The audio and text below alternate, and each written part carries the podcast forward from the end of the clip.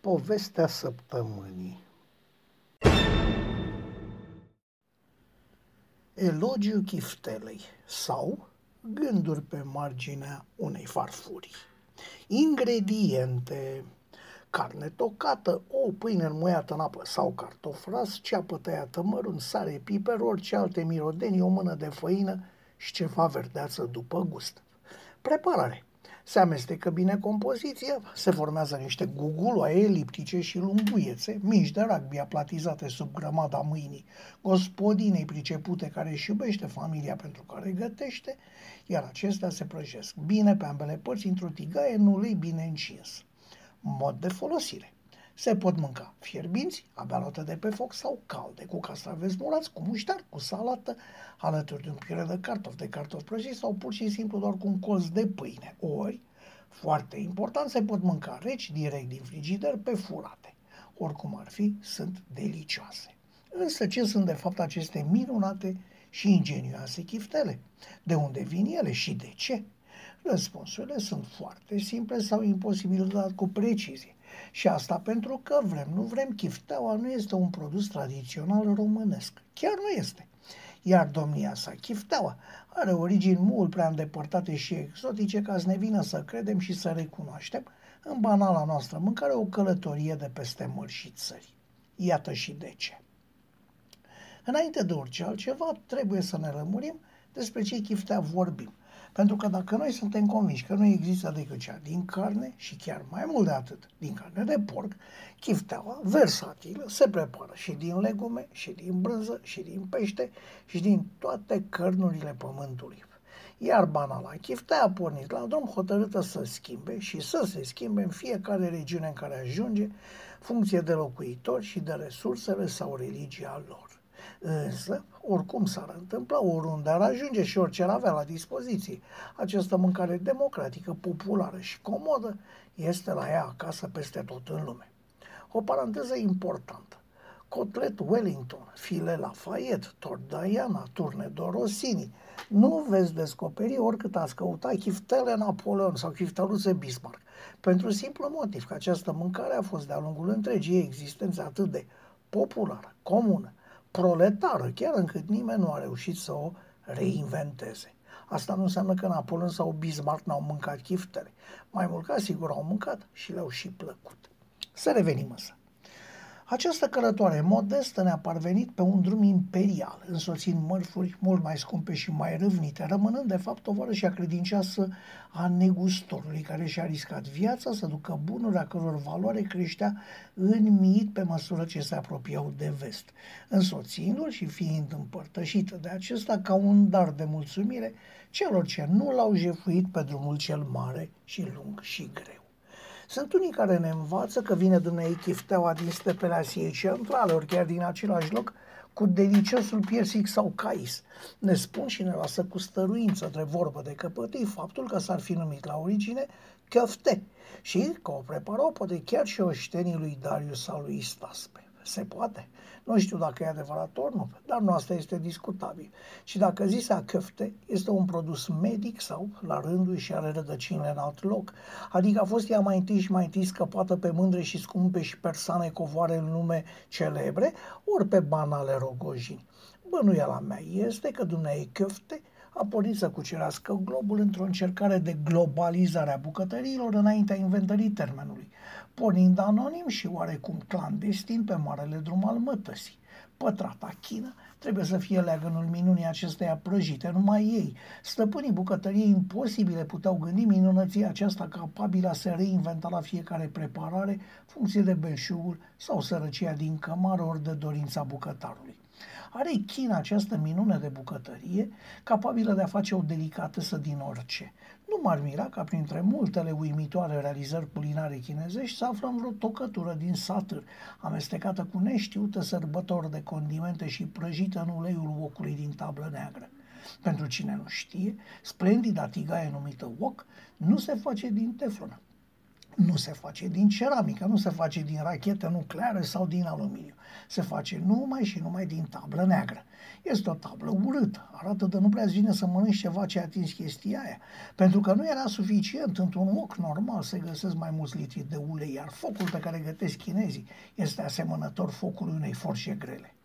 Mai trebuie spus că în regatul mijlociu nu există în bucătărie bogăția de ustensile europene sau americane, având pentru tăiat, de exemplu, numai dimensiunea medie a unui cuțit de luptă, adică un satâr enorm, satâr care știe cu mânerul să spargă nuci sau migdale, cu lateralul să zdrobească usturoiul mult plăcut chinezilor pentru ca tăișul monstruos să fie capabil să producă fileuri din pește, fileuri mai subțiri de un milimetru. Dacă ar fi mai mic, ar fi nefolositor cuțitul acesta de luptă, iar dacă ar fi mai mare, ar fi luat la război. A, să nu uit, totul se desfășoară pe o masă de operație cu, de regulă, formă circulară, groasă de un lat de palmă și numită simplu fund de lemn. În mare asta sunt ustensilele minunii numite bucătărie chinezească. Astea și știința îmbinării și combinării celor mai neașteptate ingrediente și condimente. Suplimentar, bucătarii chinezi mai știu un secret legat de negrul wok, un vas nou. Nu se folosește până nu este pregătit corect, adică nu înainte de a fi încins cât mai mult și uns chiar în acel moment cu ulei de gătit. Un moc astfel preparat nu va face niciodată surprize neplăcute bucătarului. Mâncarea nu se lipește, nu se arde, nu se, nu se, nu se. Dar să revenim. Credem că Marea Chină, alături de toate minunile cu care ne uimește de regulă, ar trebui să-și aroge și paternitatea chiftelei. Vă rog însă nu vă gândiți la barbaria numită chiftăruță cu susan, pentru că aceasta este o invenție europeană, în China nu o găsești. La fel cum nu găsești pachețele de primăvară, cele care sub numele de NEM sunt o capodoperă vietnameză însușită de chinezi sub numele de pachețele imperiale și apoi răspândită în lumea largă spre deliciul gurmanzilor interesați de origini, ori indiferenți la acestea și cu gândul numai la minunatul gust. Să lăsăm să contrazicerile și să explicăm ce ne face să credem că originea chiftelei se află în China? Ei, chinezii, întotdeauna au fost mulți, adică mulți pentru resursele naturale ale țării, așa că mai tot mereu au fost obligați să se hrănească cu orice și gătit cât mai iute cu putință. Intimitatea culinară chinezească vorbește despre alimente în spirit pur filozofic, Vorbește despre alimente calde, cu aport caloric în organism și despre alimente reci, fără aport caloric, reușind performanța performanța de a face dintr-un ceai fierbinte un aliment rece, filozofia culinară chinezească cere precizie, cere minuțiozitate. Așa cum sunt și cărămizile mari lui zid identice, așa sunt și bucățile din mâncare, adică identice, altfel fiind sigur gătite diferit una de alta. Confucius, care se pare că era nu doar pretențios, ci de-a dreptul pedant, refuza să mănânce dacă bucățele din farfurie nu erau tăiate la aceeași dimensiune. Așa cum au putut crea perfecțiunea templului circular al raiului sau al recoltei, tot așa reușesc zi de zi să producă perfecțiunea în farfurie. Pare, pe, pare ridicol să aduci în discuție Marele Zid când vorbești despre chiftele, dar dacă o să vedeți vreodată pe viu înțelepciunea cu care a fost el ridicat, o să înțelegeți că cele două nu se exclud. Constructorii zidului învățaseră deja să nu se opună forțelor telurice, să se ferească să calce pe ochiul dragonului, să încerce să nu deranjeze o rânduială milenară a lumii, așa că acele perfecte și identice cărămizi, cărămizi gri care îl alcătuiesc, în loc să impună lumii linia himericului orizont curbat după voia zeilor astronomiei, urmăresc în liniște linia sinuoasă a pământului mamă, cărămizile componente găsindu-se mult prea rar la nenatura, la orizontală. Astfel au învățat că și mâncarea trebuie să urmeze instinctele naturii și să nu impună legi. În China, mâncarea este adusă toată pe masă, fiecare mesean mâncând în ordinea în care dorește, din ce dorește, revenind de câte ori dorește. Singura regulă strictă este lipsa unei reguli stricte care să spună în ce ordine se mănâncă. Să fiu iertat. Eu refuz să cred că măreața lucrare, Zidul, nu chifteaua, a fost ridicată cu sclavi. Refuză, cred că bieții țărani aduși cu forță erau îngropați în temelia lui atunci când epuizarea îi făcea inutili. Refuză, cred că zidul a fost o corvoadă națională, un fel de canal avant la letră. În primul rând, niciodată, nicio lucrare executată cu muncă forțată n-a fost de bună calitate. Și piramidele au fost ridicate tot cu oameni plătiți mai exact cu meseriași, bine plătiți, bine hrăniți și bine îngrijiți, nu o spun eu, o spun istoricii săpăturile arheologice.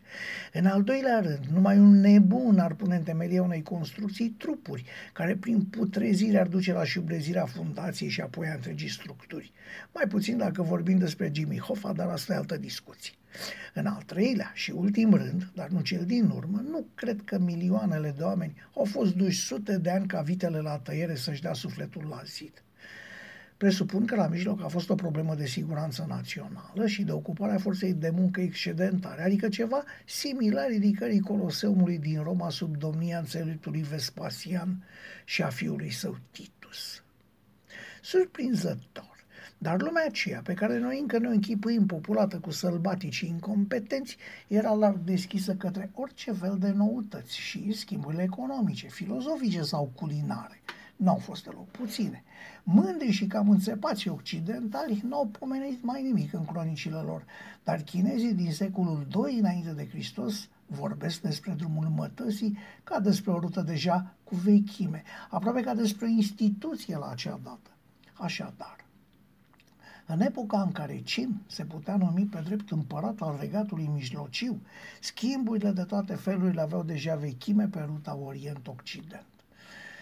Drumul acesta minunat, o împletitură de poteci de caravane, presărat cu haruri pentru odihnă și forturi pentru apărare și gonirea furilor sau cu punte de vamă, pleca din prima capitală imperială chineză, cetatea de scaun a numitului Qin din Xi'an și ajungea în Europa chiar la Roma. Bineînțeles că această descriere de autostradă este forțată. Ruta comercială având cu siguranță variante ocolitoare, variante funcție de marfa cărată, dorită, comandată, cumpărată sau vândută. Să nu ne închipuim că negustorii aceia făceau acte de caritate și că se osteneau doar de dragul de a citi stră, stră, stră nepoților în manuale de istorie despre drumul mătăsii. Bineînțeles că pe traseu se aflau piețe unde se făceau schimburi, existau cu siguranță adevărate burse, unde se stabilau prețurile de vânzare, existau poteci ascunse pe unde se putea evita vămile, existau vame și mai fioroși decât cei ai stăpânirii, lucrurile nu erau deloc roz, iar viața negustorilor, traiul în caravană era, presupun, greu, greu spre insuportabil și imposibil. Însă, cu asemenea cutezători, al căror nume istoria nu ni-l spune, au ajuns în China câteva idei europene, iar în Europa produse chinezești de lux, adică mătase și porțelan, iar mai târziu însuși stăpânul civilizației, praful de pușcă. Toate aceste bunuri, plecate din Asia pe spate de cămile, au ajuns în Occident și au uitmit lumea strămoșilor noștri trecând prin locuri cu nume de poveste, prin Buhara și Samarkand, prin lumea mezilor, prin toată Asia Mică, au trecut Bosforul, iar de acolo s-au împrăștiat în toată lumea cea civilizată a Europei. Ruta a fost la mare cinste și aproape singura legătură între cele două lumi, până ce barbarii de occidentali au reușit să pătrundă pe mare prin sudul extrem al Africii către Zipangu și Catai. Este momentul în care legenda lui Marco Polo începe să pălească. Apoi, ca orice lucru de pe lumea asta, a căzut în uitare. Își făcuse însă datoria. Ei bine, prin nordul Pamirului și prin sudul Caspicii, negustorii duceau oficial mătase scumpă, porțelan și mai scump și mirodenii cumplite scumpe și, neoficial, ilegal aproape, idei, cunoștințe, cuvinte și artă culinară. În acest mod absolut clandestin a pătruns și chifteaua, acest fel de mâncare mojic, nepretențios și popular. A făcut probabil un popas în Iranul de astăzi. S-a odihnit puțin știind de la orice bună gospodină că de multe ori mâncarea este mai gustoasă dacă e lăsată puțin la tihnit. Aici a fost numită parese köfte, nume ce însoțește și în Turcia de astăzi teritoriul de unde s-a strecurat nebăgat în seamă în străchinile balcanicilor. Dar până să ajungă și la mărăștenii ăștia din sud-estul Europei, chiftelele în popasul lor pe teritoriul actualei Turcii au fost mai întâi și mai întâi gustate, plăcute, gătite și mâncate de dardani. apoi de bizantini, pentru că în final turcii otomani se reducă pe nouă treaptă de savoare. Chiar dacă la prima vedere pare straniu, religia a fost și ei interesată de chifteaua în discuție. Dacă pentru noi carnea de porc este un obicei, pentru închinătorii lui Allah este spurcată, cel puțin în teorie, de care chifteaua a fost preparată din vită, din oaie, din capră, astfel s-a ajuns la ex- excentricități neașteptate, cum ar fi chifteaua întinsă pe băt și friptă la grătar, sau chifteaua cu stafide, ori chifteaua din vinete și dovlecei. Cert este că poporul ce are grijă să păzească învățăturile profetului a schimbat puțin gustul original al chiftelei, pasând astfel mai departe creștinilor sud-est europeni, făcând din fericire acest lucru așa cum au mai făcut multe altele, adică cu grija de a nu deranja credința locală sau limba sau apucăturile. Atât timp cât își plăteau gheurii dările, indiferent de numele purtat, puteau face orice la ei acasă. Să nu uităm că supritorii otomani nu ne-au impus nici credința lor, nici limba lor, nici obiceiurile lor, lăsându-ne cam de capul nostru. Este și motivul pentru care acea căfte s-a transformat puțin de tot ca nume, devenind chiftea, dar ca ingredientă s-a schimbat radical, devenind opusul produsului turcesc, fiind făcută dumneai în special din carne de porc. Aici unde religia este mai mult demonstrativă și declarativă, a putut fi folosită la prepararea orice carne a avut gospodarul la îndemână. În delta Dunării, de exemplu, lipovenii, pravoslavnici sau cam rău cu porcul, așa că fac adeseori chiftele din pește. Adevărul este că de multe ori și porcul crescut în baltă are un nedefinit iz de pește. Astfel, chifteaua a ieșit în lumea largă. În gastronomia românilor, cât și în cea internațională, chiftelele mai pot fi chifteluțe, adică mici și drăgălași bulgărași de carne, bun de aruncat dintr-o mișcare în gură, făcuți pentru puturo și incapabili să muște, sau chiftele marinate, însoțite, adică de un sos de roșii, barbarie care distruge stilul autohton în favoarea apropierii de originile turcești prin adăugarea parfumatei foi de dafin în compoziție, sau chiftele din pește, ori din legume, ori dintr-un amestec de legume și brânză prânză. Toate aceste așa zise chiftele, toate aceste falsuri, încearcă să imite originalul și să-i fure din glorie, dar lucrul este imposibil. Însă cum balcanii aceștia fioroși și veșnic puși pe harță nu sunt chiar atât de răi precum le place altora să credă, au lăsat liberă chifteaua în lume. Ei, balcanii, au adăugat chiftele un singur crez, anume acela de a păcăli obiceiurile, făcându-te a nu mânca friptură pentru că o înlocuiești cu minunea de tocătură. Da, uitam. Au mai adăugat și o componentă filozofică chiftelei, anume aceea că orice s-ar întâmpla, ideal este să ai burta plină. De aici probabil proverbul din jargon, care vorbește despre aruncatul chiftelelor cu praștia către cineva închis. Proverb care cred că nu aseamănă această mâncare cu proiectilele, ci mai curând le socotește un simbol al libertății și al stării de bine. Să ne gândim noi adânc și să ne întrebăm, oare Terente nu fi mâncat chiftele sau Tosu Haiduc, ori dal de tomali moși? Pentru că vedeți dumneavoastră, și acum chifteau a trecut dardanelele, așa și obiceiul haiduciei, ori al hoției a însoțit omenirea pe unde s-a dus și oriunde a ajuns. Iar Balcanii au avut grijă să folosească același nume sau foarte apropiat pentru lucrurile considerate importante în, importante în epocă. Chiftea, leu cu sens monetar, haiduc. Să revenim însă la drumul nostru. S-a sfârșit cu drumul mătăsii imediat ce s-a dovedit că pe apă el este de mai scurtă durată și cu mult mai sigur. Abia acum ne dăm seama cât de periculos era transportul mărfurilor cu caravana, dacă bărcile acelea minuscule numite corăbii, pândite la tot pasul de creșel de navigație, furtuni sau pirați, erau considerate luxul transportului pe distanțe lungi. Presupun că foarte mult a contat și împuținarea vămilor de pe parcurs, plătindu-se probabil doar două, un port la plecare și apoi la sosire. Oricum ar fi fost, drumul pe uscat a fost uitat, rămânând el numai în amintiri și manuale școlare, ar crede unii, cu toate că s-a manifestat în aceeași formă, la un nivel mai scăzut, dar pentru o altă marfă. De data aceasta una 100% chinezească, anume pentru ceai. Dacă englezii pasionați, pasionați de această băutură au plătit cu bani grei procurarea ei ajungând la trafic de droguri și război, alții au preferat să se lase influențați puțin câte puțin, ajungând fără violență la același rezultat. Să nu uităm, Regatul Unit făcea comerț cu China, de unde cumpăra cantități enorme de ceai, pentru care chinezii nu acceptau decât plata în argint.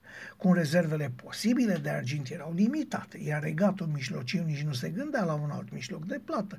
Părinții democrației moderne, cei ce ne învață cum trebuie să ne purtăm, au folosit o slăbiciune asiaticilor, anume consumul de opium. Pe vremea aceea, în China nu se putea intra, fiind stabilite câteva puncte de comerț. Hong Kong pentru englezi, Macao pentru portughezi.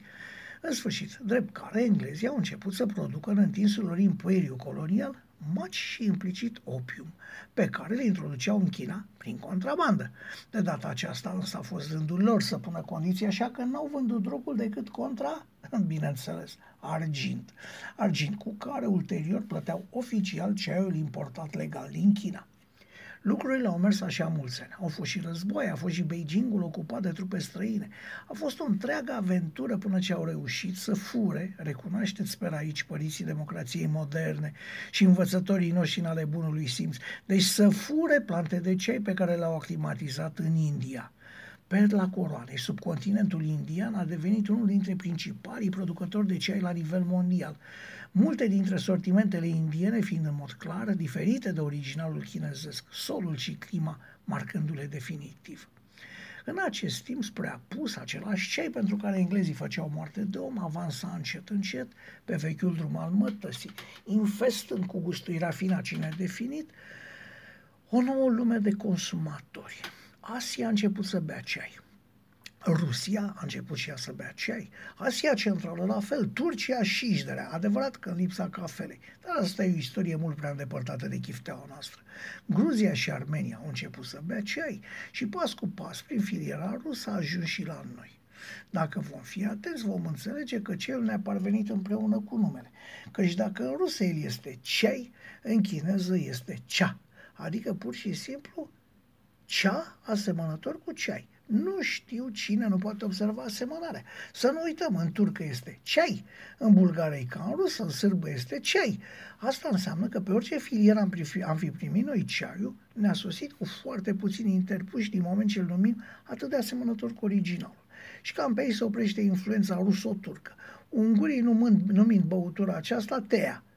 Ei măcar s-au dorit întotdeauna mai occidentali. Iată așadar cum bătrânul drum a putut fi din nou folosit, negustorii neputând uita calea dificilă și periculoasă și aduseze strămoșilor lor averi fabuloase. Fie că ceiul a ajuns la noi prin nordul sau sudul Mării Negre, este lucru cert că, deși niciodată n-a egalat în popularitate cafeaua, s-a împământenit aici, dându-și voios și fără rețineri, numele oricărei infuzii de plante, de la ciubuțica cucului și până la tei ori sunătoare. Bineînțeles că am, povestit, am folosit povestea ceaiului numai și numai pentru a arăta modul în care calea bărfurilor și ideilor nu ține cont de granițe, ideologii sau guverne, ea autoguvernându-se și autoreglându-se fără ajutorul interesat al diferitelor instituții statale care au înlocuit cu prea mult succes furicei de drumul mare. Rămăsesem așadar cu istorisirea plimbării chiftelei în Balcani, mai exact în sud-estul european. Aici chifteaua a primit diferite forme. A fost parfumată cu brânzeturi la albanezi sau condimentată pe cinste la bulgari. A fost folosită atât de boieri cât și de haiducii care îi pundeau prin codri întunecați. Chifteaua, după ce a poposit și s-a odihnit pe aici, a luat-o mai departe la drum spre Occidentul cel la condimente scumpe de dulcit. Dar, cum ar fi putut spune francezul, chifteat, sau mai știu eu cum, cum ar fi putut el să pronunțe nume atât de barbare când el abia a învățat pe cele berbere, așa că a inventat bătrâna chiftea, botezând o boule de viande, având oroare de mâncăruri inventate de alții. Neamțul, în schimb, nu și-a permis să mai împrumute încă un cuvânt de bun gust de la huliții vecine, așa că le-a botezat pur și simplu fricadelen. Și ca să vedeți că lucrurile nu se mișcă doar de la răsărit la apus, se pare că rușii au împrumutat de la vecinii germani aceste fricadelen, spuneți, spunându-le fricadelnei, adică chifteluțe. Să nu uităm și faptul că barbaria aceea de chiftele cu sos se practică și la ruși și în toată lumea, nu numai la noi. Dacă vă veți întreba cum de-au luat rușii de la nemți un fel de mâncare și numele atât de apropiat, aproape identic, trebuie să vă spuneți că faptul s-a petrecut probabil odată cu drumul făcut de Sofia Augusta Frederica de Anhalt-Zerbst în 1745 din fărămițata Germania epocii, tocmai la Sankt Petersburg, ori Peter, cum îl alindă pravoslavnicii noștri vecini. Această Sofie de sânge german și educație franceză avea să devină Ecaterina cea Mare a Rusiei, urmarea botezului ortodox și căsătoriei cu impotentul Petru al III-lea. Și dacă împărăteasa rămasă destul de devreme singur autocrat al tuturor rusiilor, puneți, vă rog, accentul pe prima silabă ca să sune mai bine. Rusiilor a avut grijă să se înconjoare permanent de favoriți ca Orlov sau Patiomkin, primind de la ei atenții de tipul faimosului Orlov de aproape 190 de carate. Era deci normal să-și dea ceva țării de adopție. Astfel, chiftelele este posibil să fi fost plata mai mult decât îndestulătoare pentru ghinionista piatră dăruită de sporatul Grigori Grigorievici Orlov, slăvitei țarine. Spune legenda că acest minunat diamant a fost pe vremuri ochiul unui zeu indian, mai exact stângul, furat de un soldat englez din templul din Srirangachurvan, vândut și revândut și intrat în posesia rusului cu gânduri de mărire pe la 1750. Dar tot legenda spune că fiind furată dintr-un loc sfânt, piatra va aduce ghinion oricărui proprietar până ce se va întoarce la locul ei. Din această legendă putem trage două învățăminte. Primul, că ești blestemat dacă ai obligația de a reține și pronunța numele templului. Al doilea, că așa cum s-a întors tezaurul nostru, la fel se va întoarce și Orlovul. Trăgând linie, vedem că, deși nu pare la prima vedere, schimbul a fost unul cu câștig pentru ambele părți.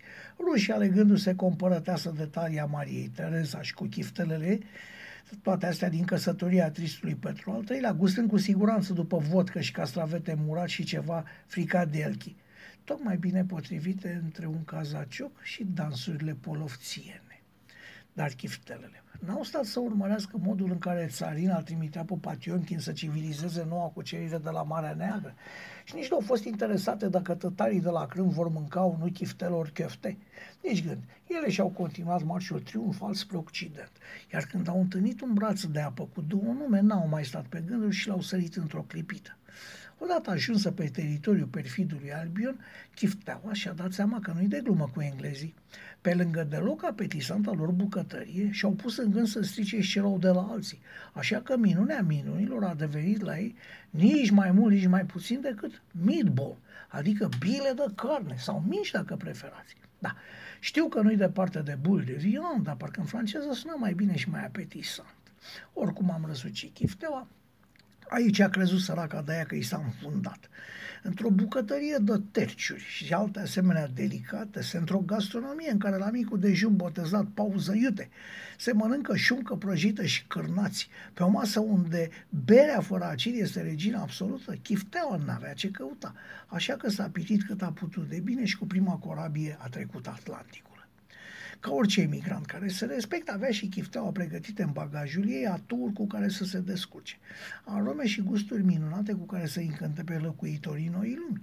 O vreme a fost bine, ba chiar foarte bine, fiind primită cu brațele deschise în mai toate bucătăriile, săriți prin țară de la polonez la irlandezi, de la irlandezi la italieni și de la italieni la suedezi. În sfârșit, o țară formată din atât de multe națiuni era locul perfect pentru o grandioasă desfășurare de forțe.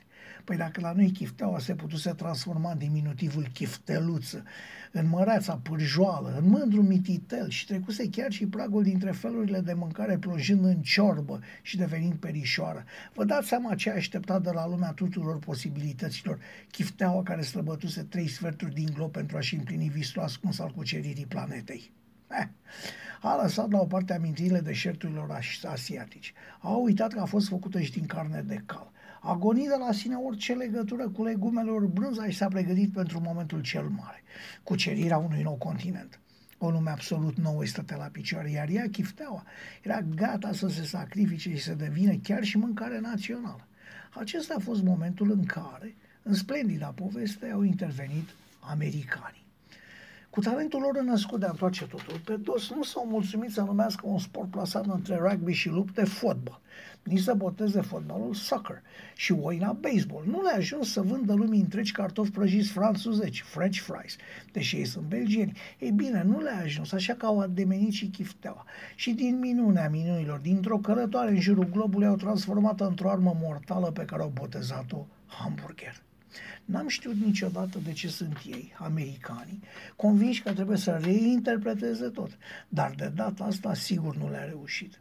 Chifteaua lor din vac, amestecată cu zahăr și cu tot felul de amelioratori, întăritori, coloranți, etc., etc., este o o porcărie.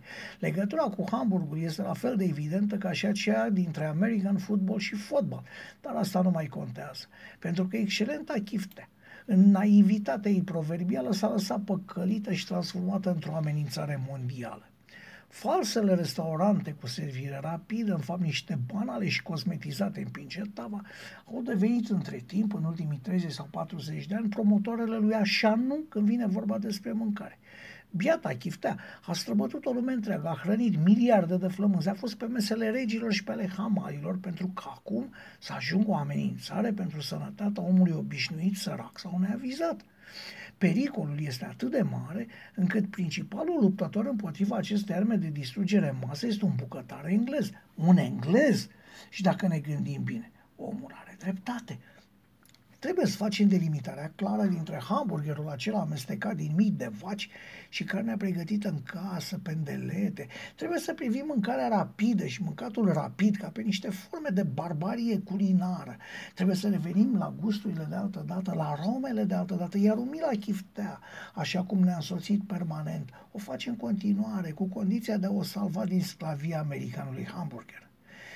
Filozofia de viață a mâncătorilor de chiftele spune că atunci când chifteaua este prea închisă la culoare e arsă și nu e bună.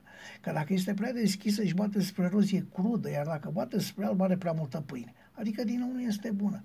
Filozofia mâncătorului de hamburger spune că nu trebuie să te intereseze ce este în interior, nici ce culoare are, nici din ce și cum este preparat. Totul este să sature pe moment. Ce va fi mâine nu mai contează. Adică un întârziat carpe diem, un trăiește clipa cu urmări la fel de nocive ca și cel antic. Interesant este că dacă romanii vindeau pe străzi o mâncare ieftină, compusă dintr-o pâine în care băgau o tocătură prăjită, ei știau bine că este vorba despre carne de veveriță. Nu le spunea nimeni că este hipopotam, așa că poate erau puțin mai cinstiți decât patronii de astăzi. Sau doar păreau. Pentru că ciclurile au obiceiul nu doar de a se repeta, ci și de a se încheia înainte de asta, chifteaua multimilenară, chifteaua străbună, a sfârșit și ea o rotație completă în jurul lumii, întorcându-se în China strămoșească, din păcate. Nu s-a întors sub formă de mititei sau măcar parfumate chioftele, ci ca hamburger occidental. Moda cere tinerilor chirlezi să frecventeze ciudatele restaurante de tip american în detrimentul cele mai savuroase bucătării din lume.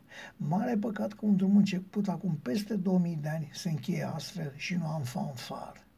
Ceea ce ar putea părea o glumă nu este altceva decât istoria speciei umane și a lungului drum parcurs de aceasta.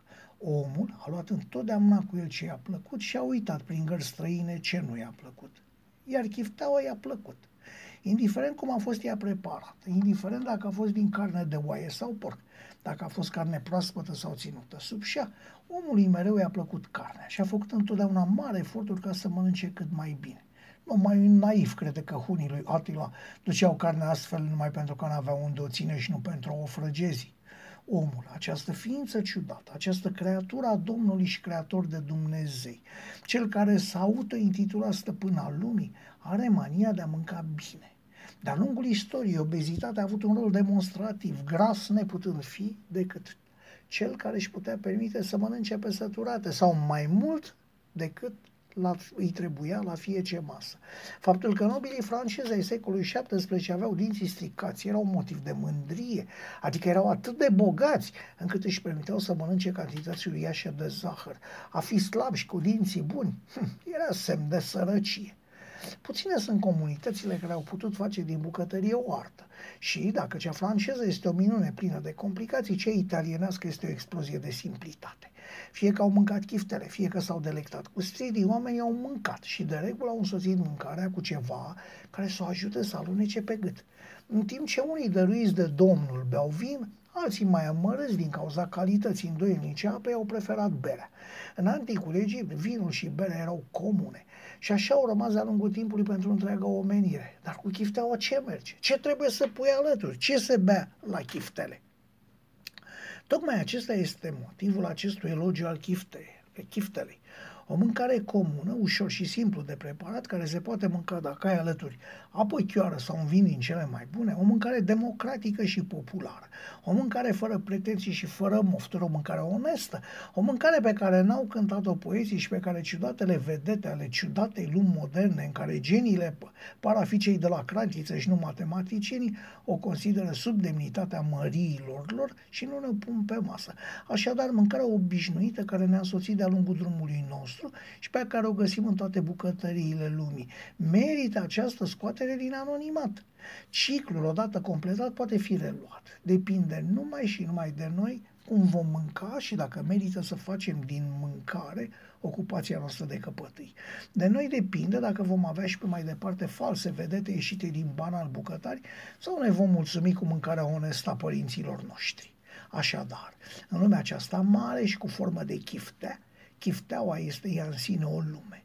Bună sau rea, lumea aceasta, chifteaua ne-a fost și ne este permanent alături. Ar merita un monument. Cine vrea neapărat își dă seama că aceste rânduri sunt în primul rând o glumă, fiind total lipsite de seriozitate. Spuneți-mi, vă rog, nu este mult prea multă seriozitate pe lume? Așadar, hai să mai și glumim. Poftă bună!